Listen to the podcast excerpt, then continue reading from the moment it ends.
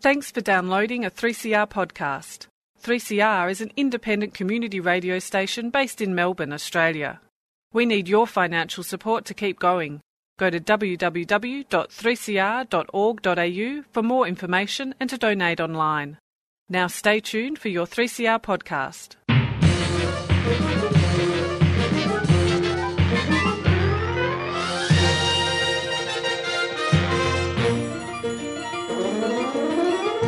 It's that time again. It is Lost in Science time on the Community Radio Network. My name is Chris, and boy, howdy, do I have some science for you today.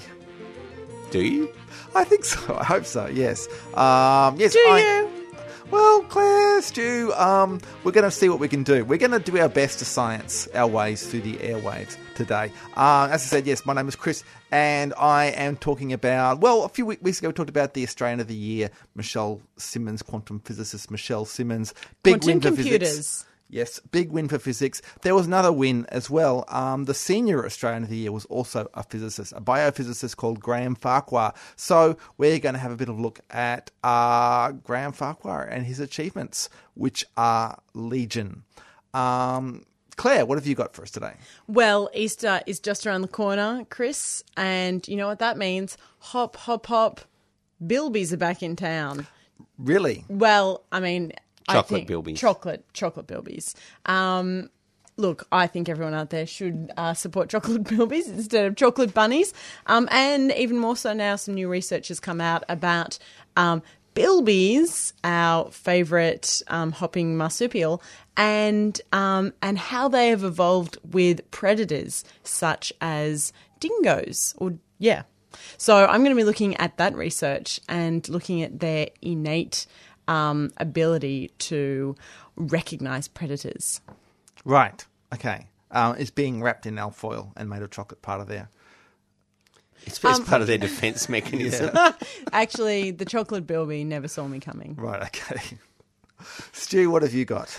Well, I was reading some new research the other day, which probably might interest some people about the moon and how did the moon actually uh, appear? Where did it come from? And no, it's not a giant dragon's egg. Cheese. Uh, it's no, it's not made of cheese either. It's it's very similar to what the Earth is made of, and that's always been somewhat of a mystery. Um, but some new research has been published which suggests a new hypothesis for how the moon was formed many, many, many years ago.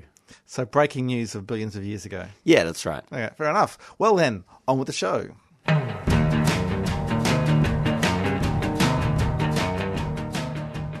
Yes, you are listening to Lost in Science. Now, as I said a few weeks ago, we were justifiably proud of quantum physicist Michelle Simmons being awarded Australian of the Year.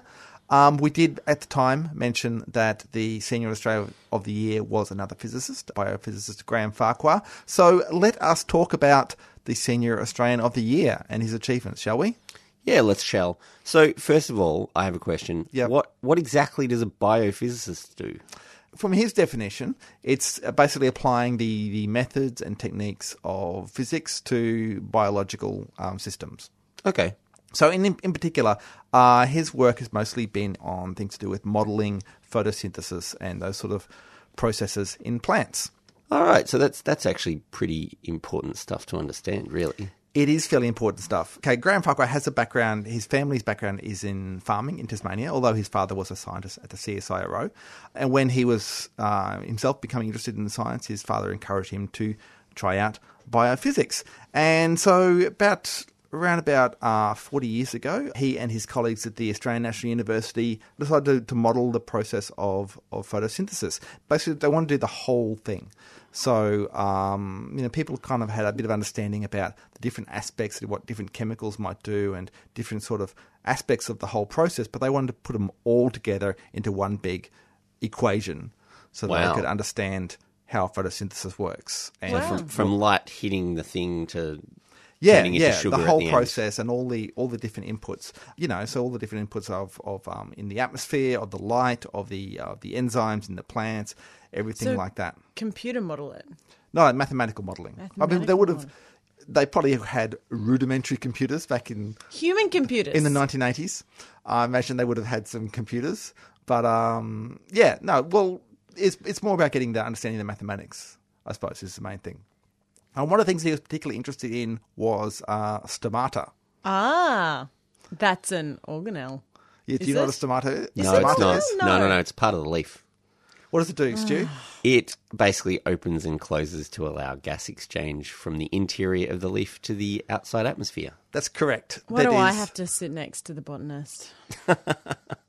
Sorry. Stomata, yeah, they're, they're little little pores that let the gases in and out. Um, so you need CO2, obviously, carbon dioxide for photosynthesis, but uh, opening the stomata also lets water escape from the leaf. So you kind of have Which to isn't a good thing. Yeah, uh, opening and closing. And um, what he found in his work was uh, that the more water efficient plants, they tend not to open their stomata as widely or for as long as less water efficient plants. Um, they were actually able to calculate the effect this had on the carbon isotopes in the plant.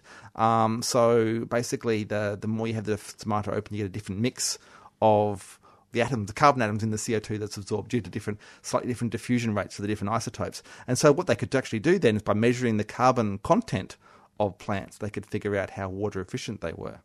So basically, so all of the carbon in the plant comes from the atmosphere. Yeah. So they just look at the different ratios of different isotopes. Yeah, like carbon they 12 and carbon 14. Yeah. And they know how water efficient the plant is. That's pretty amazing. That is really. pretty amazing, yeah. Um, so yeah, they gave him a way of measuring the water efficiency of plants, and this eventually led to developing new varieties of wheat, such as one called Drysdale, which is suitable for dry Australian conditions. Um, Drysdale, those those wacky, wacky wheat scientists. this this gave um, Graham Farquhar and his old school friend Richard Richards.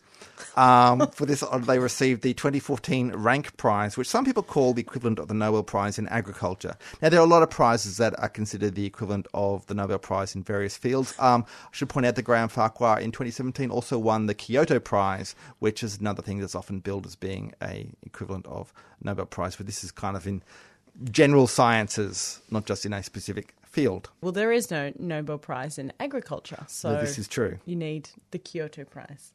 Now, this is obviously is fairly important in the in the, with the changing climate to understand how crops deal with uh, changing, you know, atmospheric and water conditions. In fact, uh, Graham Farquhar's work on the effect of different atmospheric conditions led to him being part of the Australian delegation to the Kyoto Protocol in 1997, as well as being a member of the Intergovernmental Panel on Climate Change. Wow. One of the things he's been looking at lately is the fact that the rates of evaporation appear to be going down with climate change, which is kind of not what people had expected. You'd think that you, with the increased temperatures, you would get more uh, evaporation. What his research so far is finding is that there's been a decrease in wind speed of about 15% over the last 30 years. And so the decrease in overall wind speed is bringing down the rate of evaporation, which kind of affects the overall equation for how plants cope with um, Is with that climate is that change. evapotranspiration? So evaporation from the plant leaf. Well, this is, I think, evaporation in general. They're looking at even just um, measuring pan evaporation. We have basically a pan of water out and measure how quickly that evaporates. So the Bureau of Meteorology and other people like that have been observing that it hasn't been as high as they expected. Right. It's in, it, uh, the other thing that I think would affect it too, especially as, well with regard to plants, is how much more water is in the atmosphere already. So if if there's if it's a more humid environment, there's less likelihood for water to enter into that atmosphere. It's So quite, that that must be changing as well. quite possibly, Hmm. but um, yeah, he's putting it down to, to wind speed primarily, which changes our understanding of what the water, yeah, what the world of the future will be like as well. Uh, another thing he's looking at related to climate change is uh, trying to identify which trees will grow faster in response to high CO2 levels. So we can work out, you know, carbon sinks and, and this kind of stuff and the effect on, on agriculture. Yeah. So it is useful stuff. You know, uh, maybe not be for some people as exciting as building a quantum computer, but for other people it is as exciting or more exciting. So for that, I think we should honour Senior Australian of the Year, Graham Farquhar. Good on you. Well, it's it's pretty important stuff. You know, wheat. If he's working on wheat, that's Yeah. bread, and you know potentially beer and a whole bunch of other things, pasta, things like that. So if you like eating, Yeah, then this is true. you should really This appreciate his work. I'm um, saving the pizzas of the future. yeah, Saving Yes. the pizzas of the future. And yeah, thanks for not retiring just yet, Graham. Exactly. I'm Maggie Adair and Pocock, and you're listening to Lost in Science on 3CR.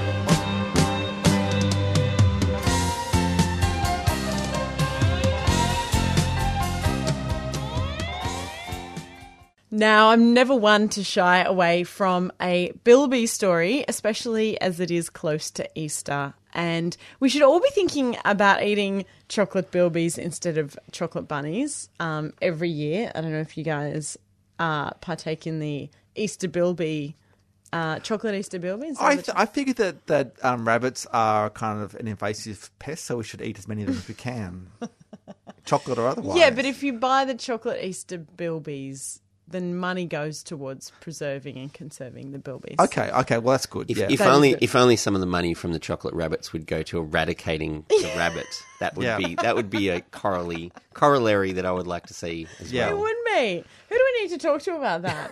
Cadbury? Get him on the phone. We'll go down there. Um, well, anyway, this story is not about bunnies. Um, it is a story about bilbies, though, and different introduced species, both dogs and cats.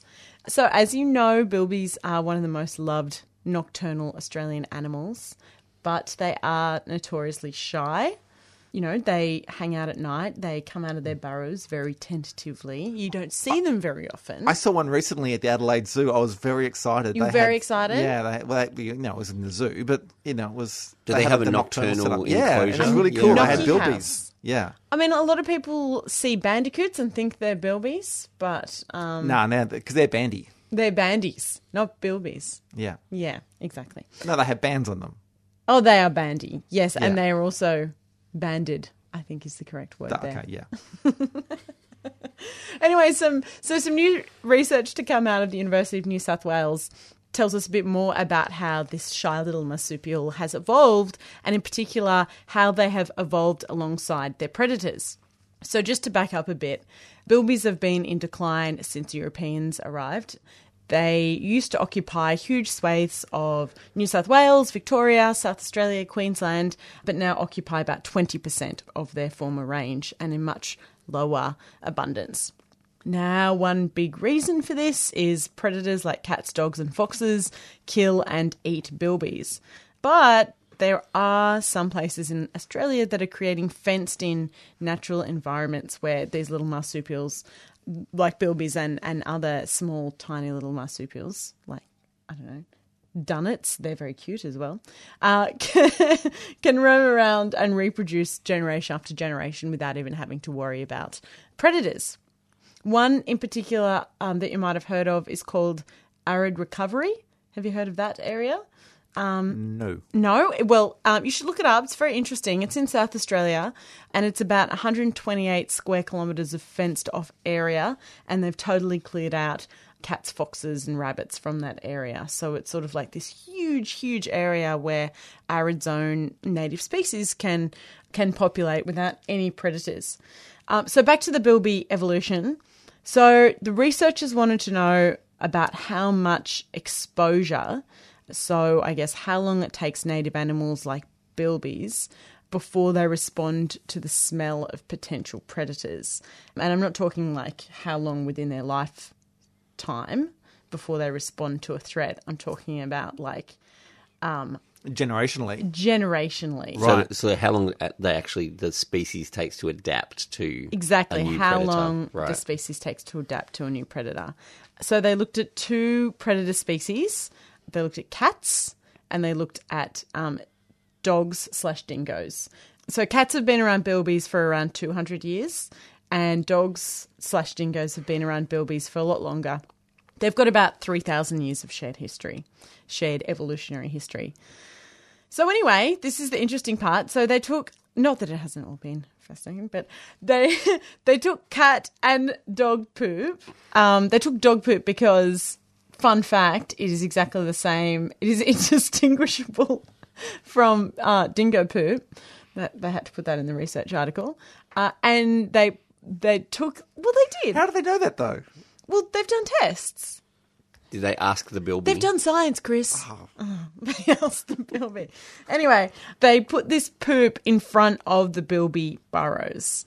Now, these weren't just any old bilby. These were bilbies from the Arid Recovery Project. So they're bilbies who have lived a life of no predators, no cats, no dogs, no dingoes, no anything. They're like the most naive of all the bilbies.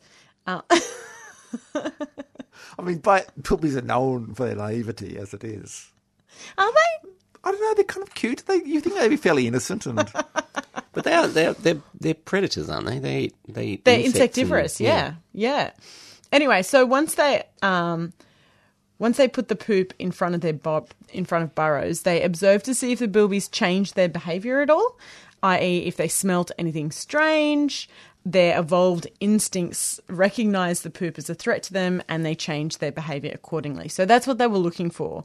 They were looking for some sort of like response to this um, poop. So what they found, what the researchers found, was uh, in these wild, naive bilbies, uh, they act- these bilbies actually did change their behaviour. They were much more reluctant to leave their burrows when dog poop was put out the front um, on their front doorstep. Funnily enough, so am I. But yeah. Um, Yeah, but I mean, I think everyone here has smelled cat poop as well, and you got to say that doesn't smell very good. no, true, but I mean, it doesn't normally make people put like passive aggressive notes up up on the on their fence saying, "Please don't let your dog poo outside my house," which is what normally Well, happens that, dog poo. that that's because dog owners have some sort of say over where a dog Oh, can okay, poo, yeah, and yeah. cat owners have zero say over where a cat poos. It just does what the hell it wants, right? So these naive bilbies were more reluctant to leave their burrows when dog poop was there, but when they switched it out for the feral cat poop. There was no change in the bilbies' behaviour. They just left their burrows and acted like everything was totally normal, which it wasn't. Anyway, so I guess what this means is that 3,000 years of shared coevolution between um, dingoes is enough for the bilbies to have this innate response to a smell. And so this supports a great theory with a great name. It's called the Ghosts of Predators Past hypothesis, which is pretty, pretty, pretty, pretty cool. Uh, it's it's always, good to have a catchy name for your uh, for your research papers. It is. Um, so the hypothesis is like that a prey's ability to respond to the odors and images of predators increases with the length of time that they have coexisted. Anyway, obviously, 200 years is not enough time for the bilbies to produce an innate behavioural response to cats. I think this could be an alternative hypothesis called the prey's invisibility cloak or something like that, because the bilbies had no idea the cats were there or were a threat. Um, is that why you're rolling your eyes at me, Chris? I mean, there's no actual invisibility cloak. there. It's just not noticing the poo. It's like the the predator is not hiding. Yeah, but I mean, I mean, they're they're invisible via, um, you know, smell. They don't know. All right, You're just fine. trying to okay. I latch don't on think to the it's- Harry Potter I trend. don't think it's gonna. That's you know, you're trying to be you're trying to be topical, um, but yeah. Is Harry Potter really trop- topical anymore? Really? Anyway, hopefully these new insights into predator prey evolution in the bilby will be able to inform uh, future conservation efforts to protect our wonderful bilbies.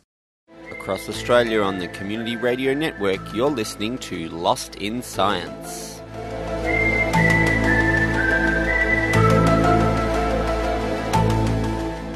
So we all know, uh, based on the output of songwriters over the many years of pop music, that the sun comes out during the day, and what comes out at night? Um, mosquitoes. That's, Stars? that's not any songs about the the mosquitoes.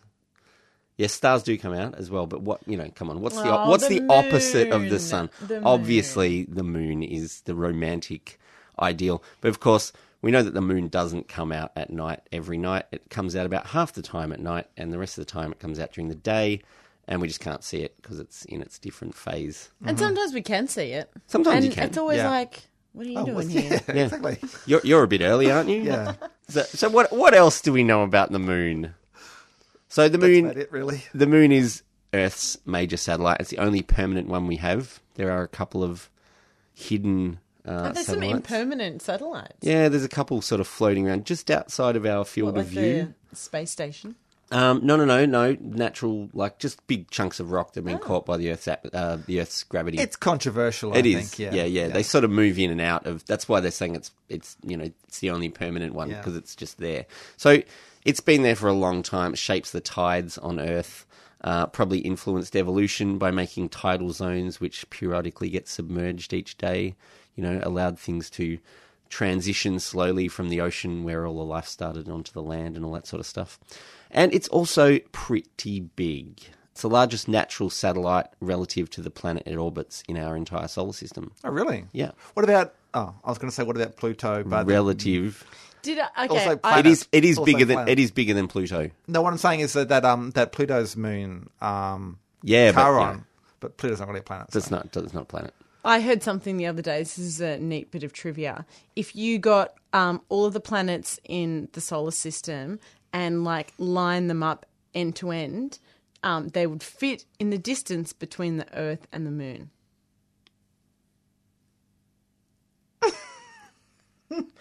Okay. Yeah, that's sort of cool. It's sort of cool.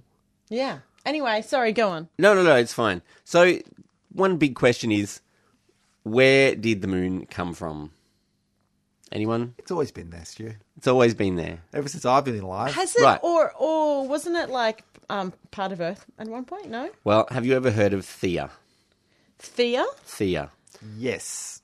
Theia was the mother of the Greek goddess of the moon, Selene, but also the name of a hypothetical object which crashed into the Earth four and a half billion years ago. So this is when the Earth had just formed, and I believe Theia is meant to be about the size of Mars and hit the Earth.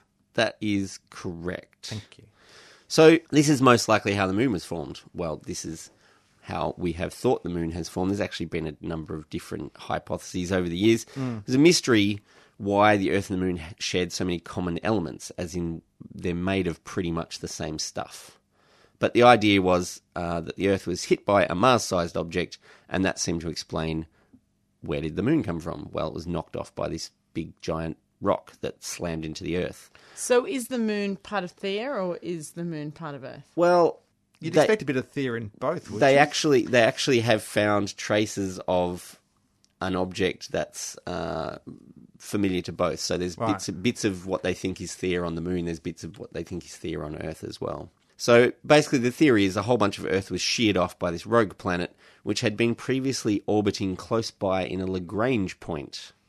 Um, so it was basically sort of on the same orbit as Earth. Can you Wasn't explain getting- what a Lagrange yeah, point it, is? so it was far enough away from Earth that it wasn't getting pulled in by Earth's gravity, and it was sort of close enough to Earth that it was being protected from the sun's gravity by the Earth's pull as well and the other planets. But one of the larger outer planets, like maybe Venus or probably Jupiter or you know one of the big ones that are further out than Earth, knocked it out of its Lagrange point. So it wobbled out of its stable position and had a big stack into our home planet. Luckily, back then, nobody was home. Well, we don't really know because the kind of catastrophic collision that would have caused would have wiped out pretty much anything that might have been alive on Earth. But chances are there was nothing around then anyway. So the idea was then that the bits of Earth that were smashed into space eventually accumulated into a couple of small satellites, possibly. So maybe a couple of moons, and then they eventually, in turn, crashed into each other and formed the moon that we have now. It was an exciting time. It was, it was. There was a whole lot going on in our solar system, but all sorts of other things. All the other planets were sort of getting their, you know, shapes together as well. So this all seems pretty straightforward and it makes sense. And Theia disappeared, and remnants can be found, as I said, on both the Earth and the Moon. So the story seems to add up. But science. Uh, a recently published article has a different hypothesis for the origin of the Moon and involves complete destruction of the Earth in the process. So currently, you know, or previously we thought that a you know a chunk of Earth was sort of knocked into space and then it coalesced and formed into the Moon. These guys who just published a paper in February in the Journal of Geophysical Research, Planets, uh, still incorporates Theia as part of the story, but in this version, they hit each other basically head on. So the Mars sized object and Theia and the Earth hit each other head on at quite high speed and basically completely vaporized the Earth. And they think it turned into a swirling gaseous donut, a synestia. Um, coming from the Greek sin for together, and Hestia, the Greek goddess of architecture and structures. So the disk they proposed would have been spinning fast enough due to the combined momentum of the colliding objects and formed a kind of molten vapor spinning around in space and orbiting the sun at the same time.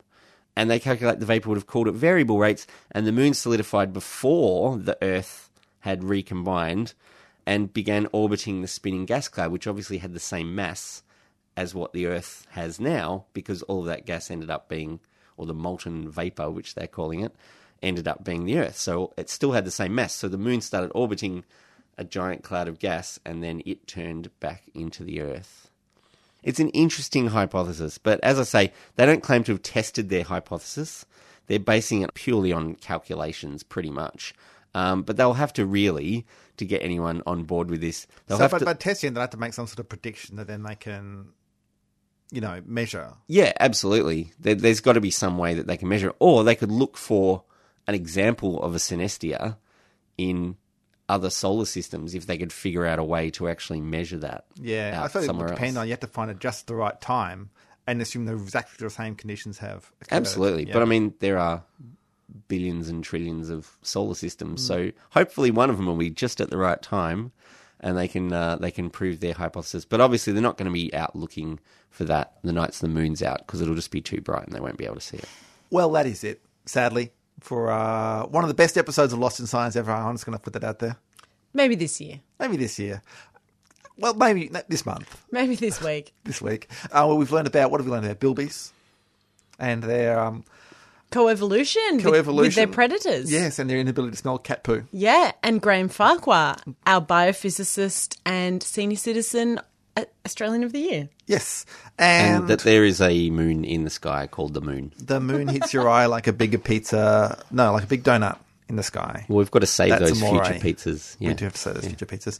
Uh, now, Lost in Science, it is, of course, recorded at the studios of 3CR in Melbourne. It airs across Australia on the Community Radio Network with the support of the Community Broadcasting Foundation.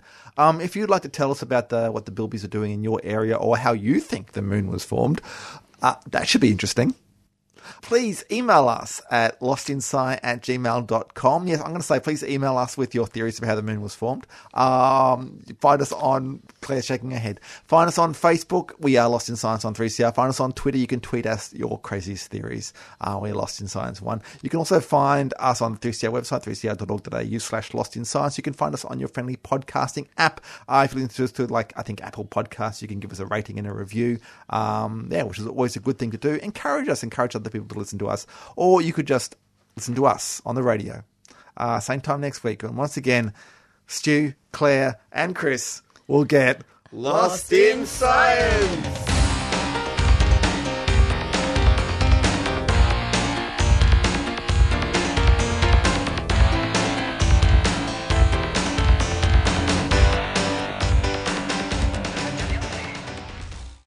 Thanks for listening to a 3CR podcast. 3CR is an independent community radio station based in Melbourne, Australia. We need your financial support to keep going. Go to www.3cr.org.au for more information and to donate online.